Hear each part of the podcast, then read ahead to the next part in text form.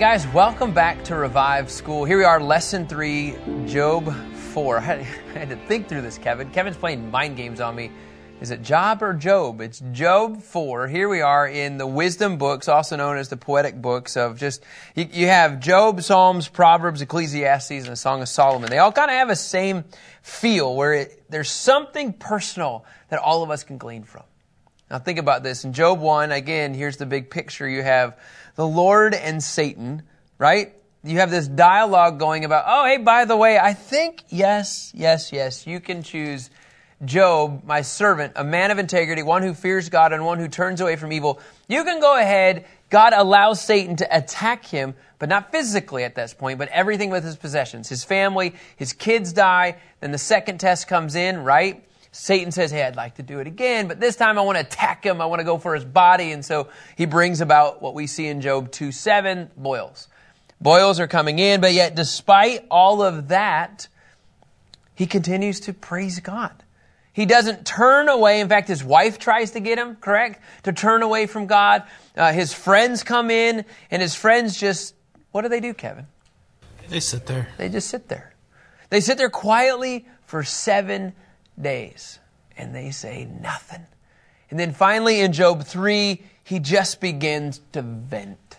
He begins to vent to his friends who are just sitting there and listening. And so this is after the, the venting session. After the friends are just sitting there. In fact, Kevin, you can go, can you go to the picture of his friends? So for seven days, the friends sit there, they stare at him, and they're like, oh, oh.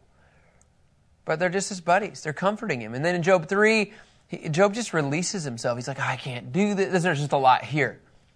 So what you're going to see in Job 4 and really the rest of the book is his friends who we thought were his buddies, who thought were to bring comfort. We thought who were here to be like, man, Job, you can do this. No, it starts to take a weird twist. So now who are his buddies? Well, we've talked about this before. You have Eliphaz, okay? Now Eliphaz is going to be known as kind of like a mystic, okay? I'll explain that what I mean here in a little bit. He spoke with the most respect, okay, and restraint, okay? Then you have Bildad. We're going to get to him later on in this week, who would be considered like an attorney. Okay? He is going to be very direct in what he says and less courteous. Okay?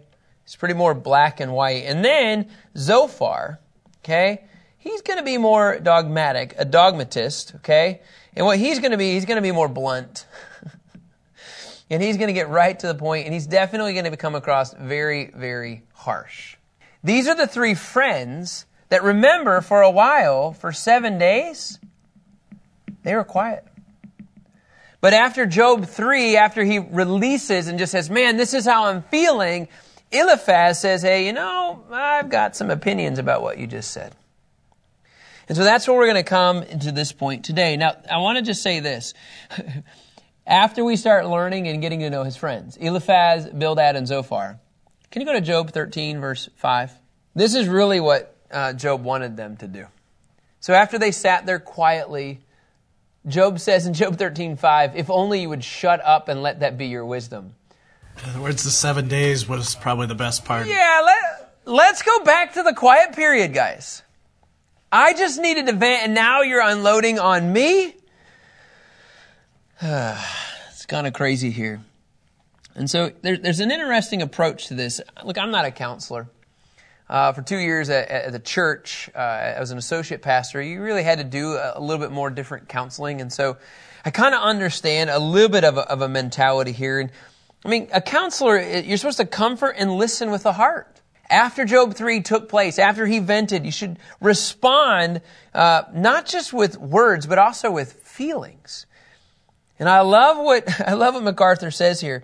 Don't you cannot heal a heart. And I think this is really important to write here as we go to today. You don't heal a heart with logic, but with love. And I think is, look, as we begin to study the life of their friends, there's nothing love about this. They become three religious dudes. And it's all about what do they know and how can they shove it down his throat rather than actually caring about, man, how your boils feeling today? In fact, Kevin, can you go to Ephesians 4, verse 15? I, I, look, I'm just going to tell you, I, I am so sometimes so driven. The Lord really spoke to me before we began to unpack Job. He's like, Kyle, I, I need you to be softer.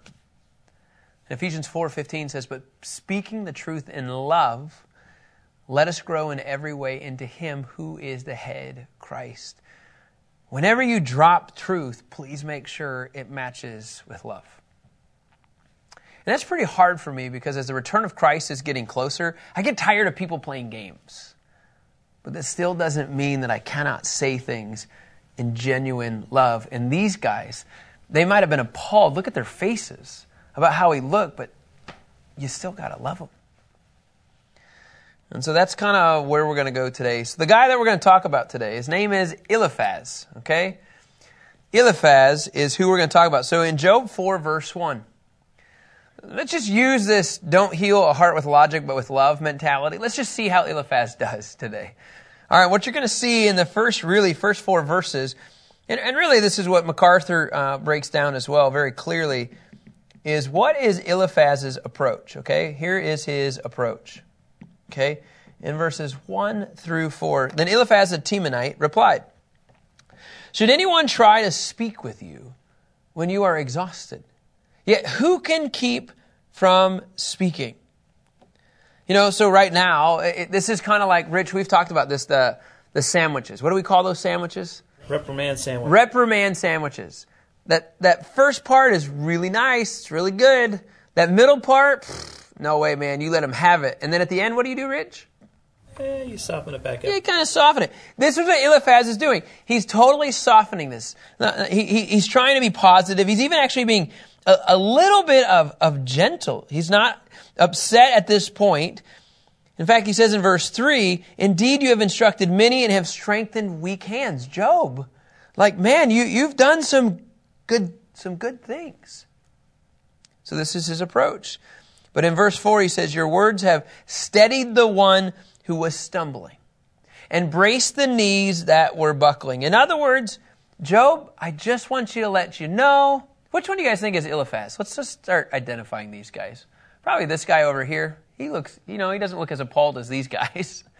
So Eliphaz is being complimentary. He's saying, you know, you have done good things for people. In other words, I love what James Moffat said, right words spoken at right time with the right motive can make a difference in the lives of others, and that's what you've done. You've spoken truth, you've spoken uh, love into people, and it's actually brought about stability to those that were buckling knees. In fact, Wiersbe then says, words can nourish those who are weak and encourage those who are defeated. There's nothing worse than somebody that's beat down, they've had a rough day, and you're like, hey, sucks to be you, see you later. No, man, hey, do you, do you need, do you need some help? Can I help? Can I help you?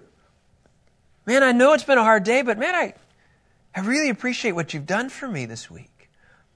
Your words have steadied the one who was stumbling, embraced the knees that were buckling.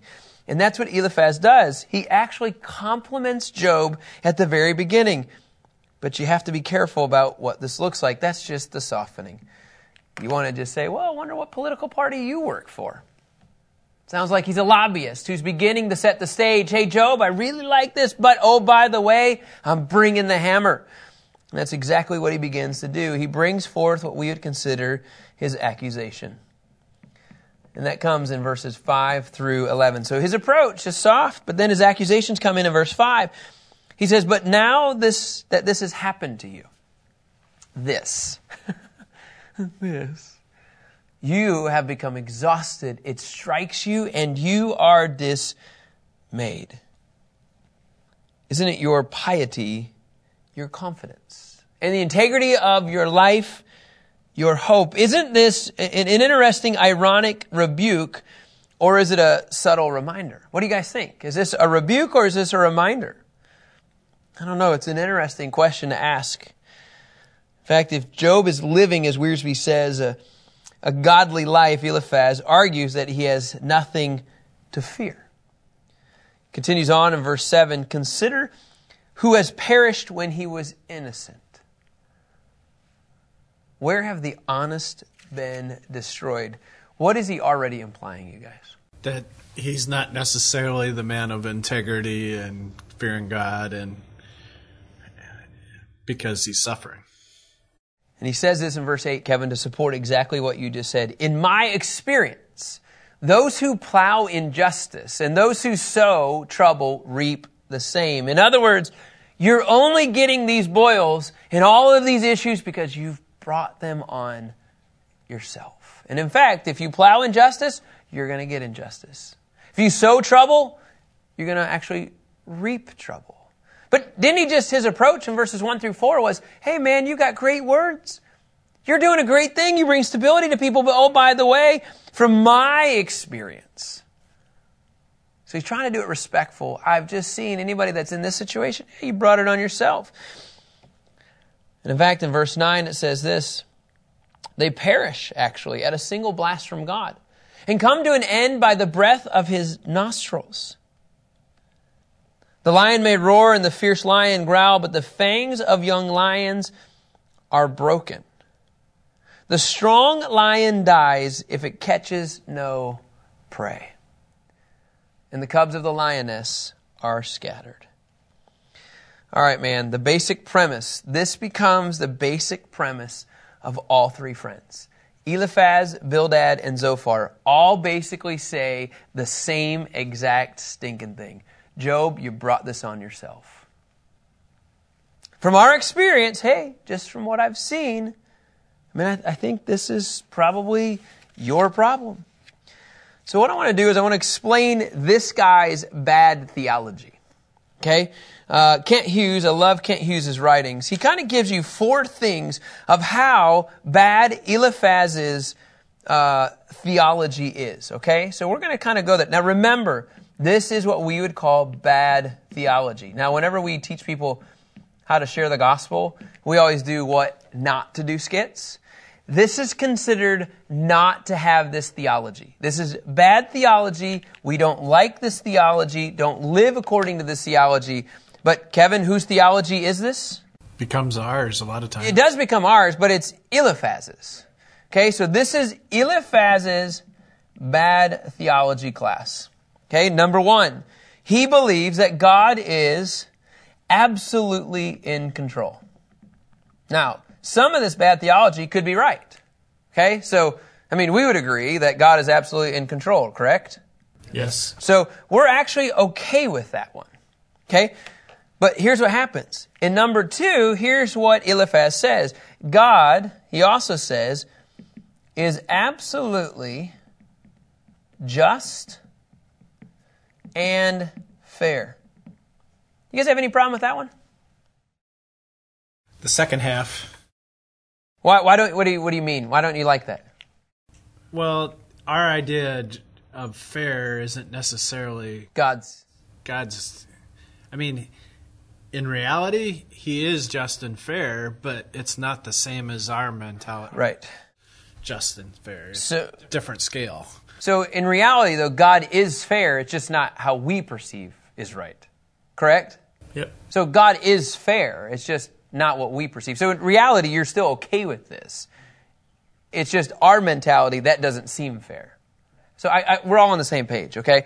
All right. This is this this number two though for Eliphaz's theology. This is where it begins to get bad.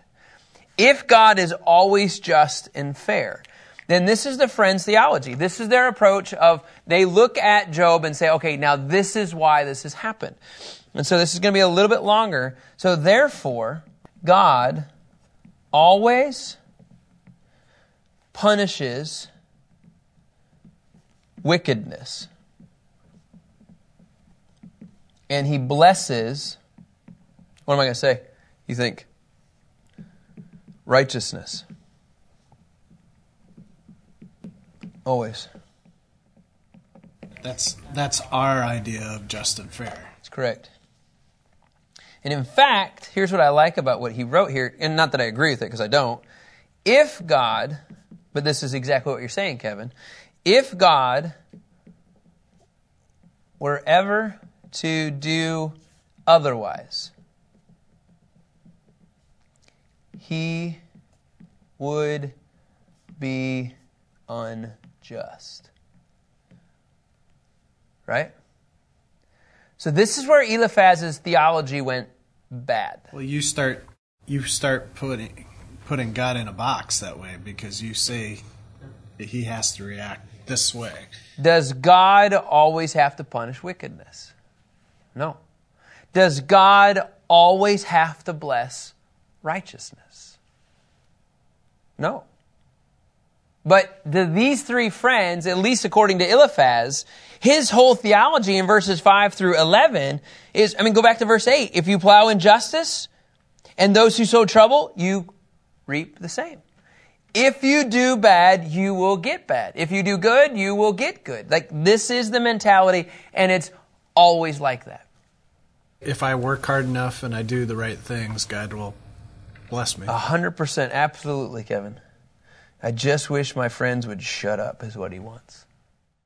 Because this is the transition that he's going to have to deal with now from Job 4 through Job 42.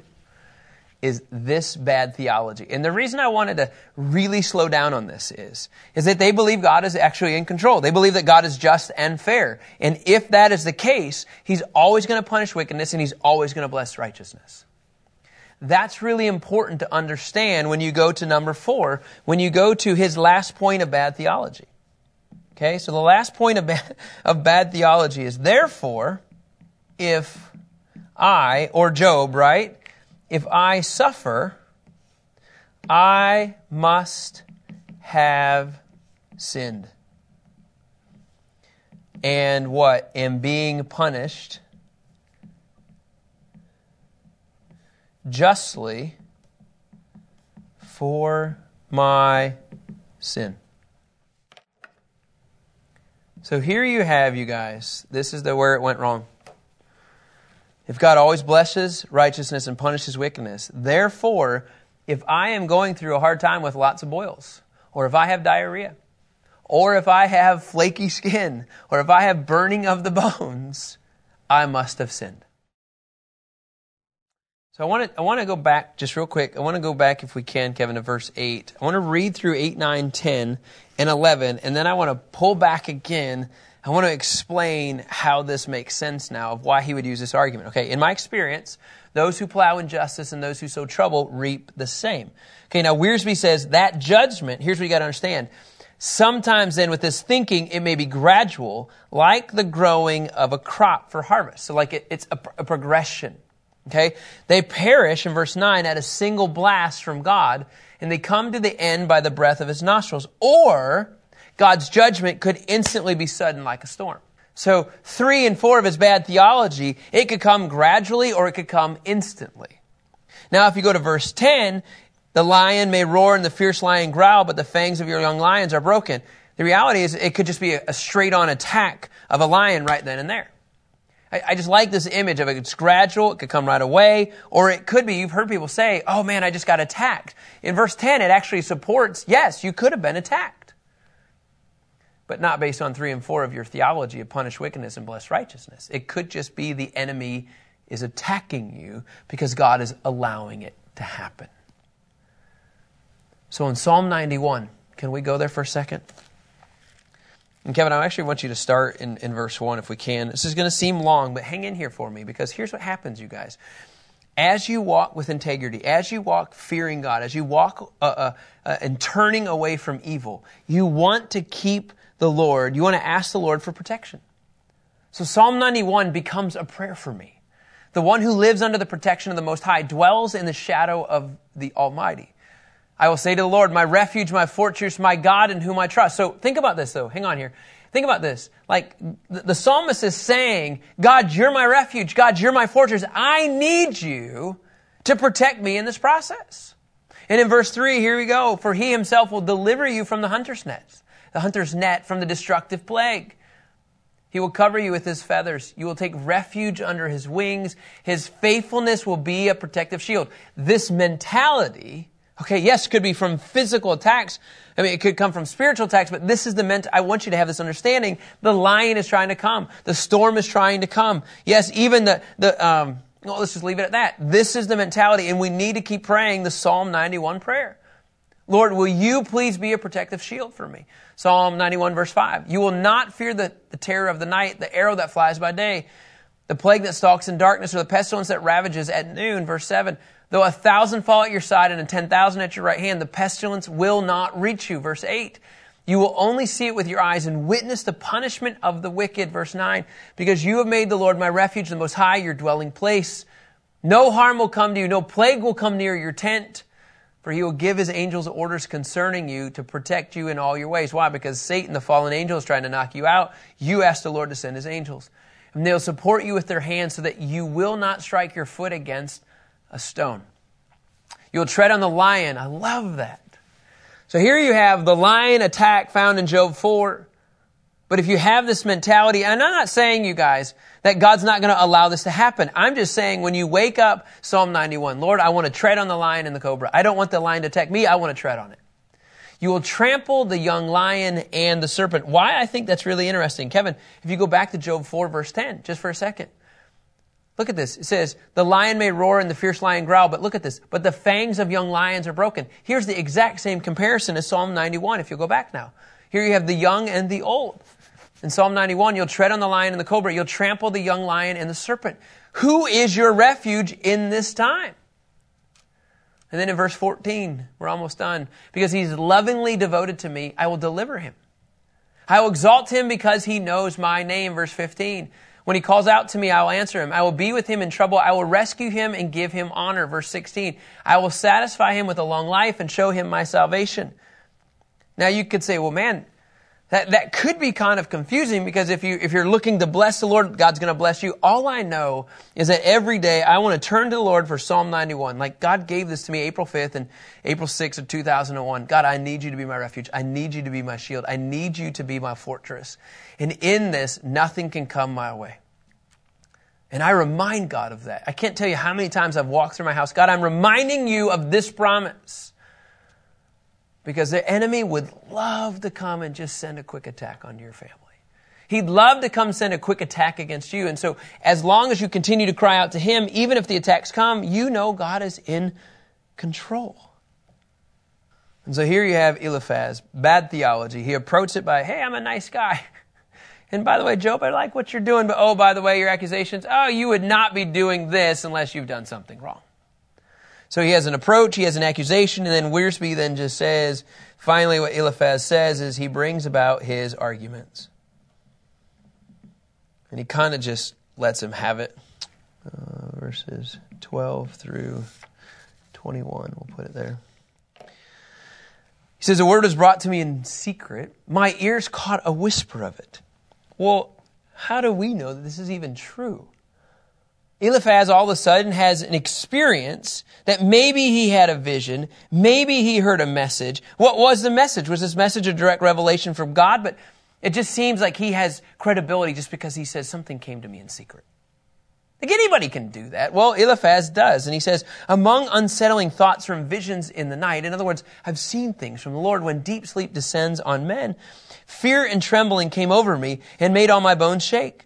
A wind passed by me and I shuddered with fear. And so he, he's trying to, he's trying to build credibility with what he's going to say. A figure stood there, but I could not recognize its appearance. A form loomed before my eyes and I heard a, a quiet voice. And in verse 17, here's what I heard. Can a person be more righteous than God? Or a man more pure than his maker? He says, if God puts no trust in his servants and he charges his angels with foolishness, how much more those who dwell in clay houses, whose foundation is in the dust, who are crushed like a moth? He reiterates in his argument, his first argument is based on, I should have just said this, is one is his experience. Not saying that's actually a whole lot of credibility. But then he says in verse 20, they're smashed to pieces from dawn to dusk. They perish forever while no one notices. Are their tent cords not pulled up? They die without wisdom. And what you see really is, is that he begins to make an observation in chapters 5, 1 through 7. So his arguments become experience and observation. So, Kevin, what, what do you think his whole point in his arguments? What is he, what's he getting at here, you think? I think he's just pulling it out of his own head. Yeah. Like he's not. He, it, it's not. He's just trying to make something up to try and come up with an answer which Job has not asked for. Yeah, he just vented. Yeah, he just vented and he just he didn't ask, "Hey, what do you guys think?" And I think Eliphaz is just saying, "This is what I think." So Eliphaz over here, he's, he's just speaking in, right? He has an approach. He has these accusations. Now he has these arguments based on experiences right now that we know of. And here's what I think is interesting. Remember when Satan twisted Scripture just enough before Jesus that it sounded right? Like, hey, do you want this? Well, all you have to do is this. Hey, do you, are you hungry? Do you want to eat this? All you have to do is this. And so it was just enough twist. That's what I think he's doing here.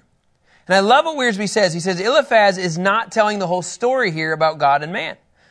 Yes, man does live in a house of clay that does turn to dust. And yes, man's life can be snuffed out like swatting a moth or pulling down a tent. Like it can just instantly, it can happen like that. But there's another picture to all of this that he doesn't say. There's not the, remember we talked about the sandwich? He doesn't have a good part of the end. He has, hey, here's positive, here's some bad, but where's the bottom part? The bottom part he actually leaves off of his message. But remember, man is actually made in God's image. And the God who made him is a God of grace and mercy and justice.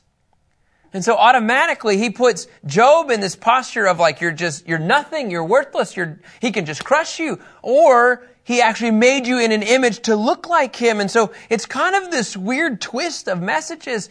In Eliphaz, you know what it really comes down to? He just wants to vent. This message of Eliphaz, in a time of suffering for his friend Job, he says, Oh, I'm actually kind of delighting in this. You're wrong, I'm right. When a spirit of religion kicks in, you will not see comfort. You'll only see logic. You'll only see law. You will not see love. And all I want to just challenge you guys with is don't heal the heart with logic, but with love. Kevin, can you go to Ephesians 4, verse 15? We have the best model out there. Ephesians 4:15 says this. But speaking the truth in love, and can I just tell you, speaking the truth in love doesn't mean it has to be like super always encouraging. Like it can be refining. Do you know what I mean? Because the whole point is, is to let us grow in every way into Him who is the head Christ. But you're speaking in love because you want Him to reflect more of Christ. Eliphaz's message has nothing to do with him looking more like God. It has everything to do with, hey, I'm right, I'm more religious, and man, you really screwed up. You want to know why? Because it starts with bad theology. Eliphaz had this perspective that if he's always right, God will always bless those that are right. Man, I don't see that in my life. You want to know why? Because it's works based, it's not love based. All right, guys, that's Job 4, lesson 3 from the wisdom books. We'll talk to you tomorrow. Have a great day.